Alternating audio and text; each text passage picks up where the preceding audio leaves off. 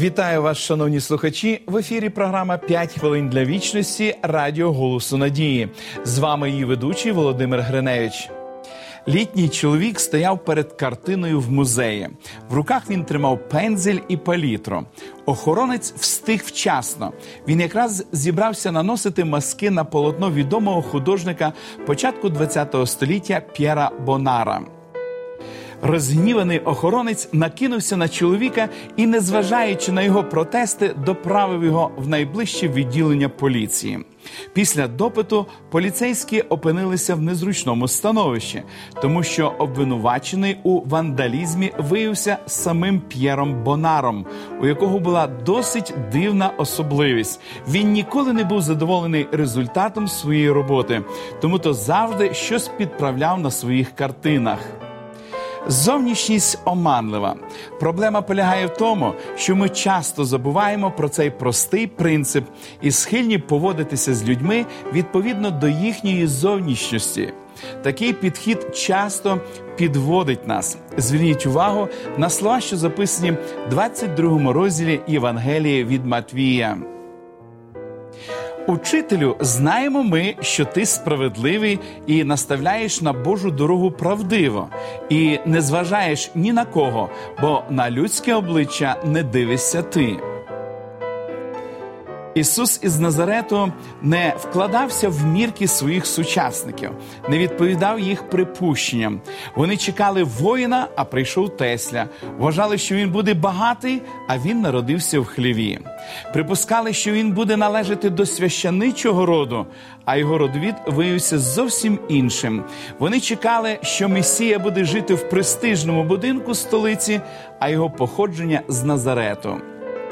Очевидно, що вони не розгледіли в Ісусі Месію, бо будували свої міркування, ґрунтуючись на забобонах і помилкових передумовах.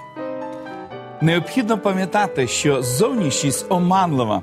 Ми багато втрачаємо, якщо наша уява про людей ґрунтується лише на тому, що можна побачити поверховим поглядом. Рано чи пізно ми зрозуміємо, що у людини глибоко всередині, і в цей момент нас чекатиме величезний сюрприз.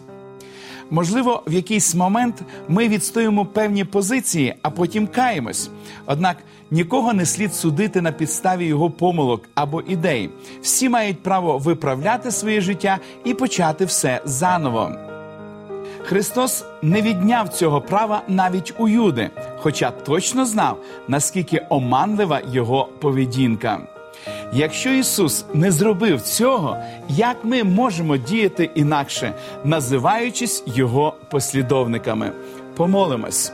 Дорогий наш Небесний Отець, ми безмежно вдячні Тобі за добрі слова настанови, за те, що ти залишив для нас такий чудовий приклад, адже ми повинні дивитися не на зовнішній вигляд, а на серце. Не завжди в нас це виходить, Господи. Даруй нам мудрості, проникливості, щоб ми не судили інших людей по тій чи іншій поведінці, а допоможи нам доброзичливо ставитися до всіх людей з великою повагою. Благослови нас, наших телеглядачів років. Благослови, Господи, сім'ї наші, благослови країну нашу, в якій ми живемо, і даруй, Господи, мир у наші серця, і будь звеличений і прославлений у наших стосунках. Молимось в ім'я Ісуса Христа. Амінь. Пам'ятайте слова Ісуса Христа: не судіть, щоб і вас не судили для індивідуального вивчення святого писання та прийняття правильних рішень у житті. Пропонуємо вам серію уроків формула життя.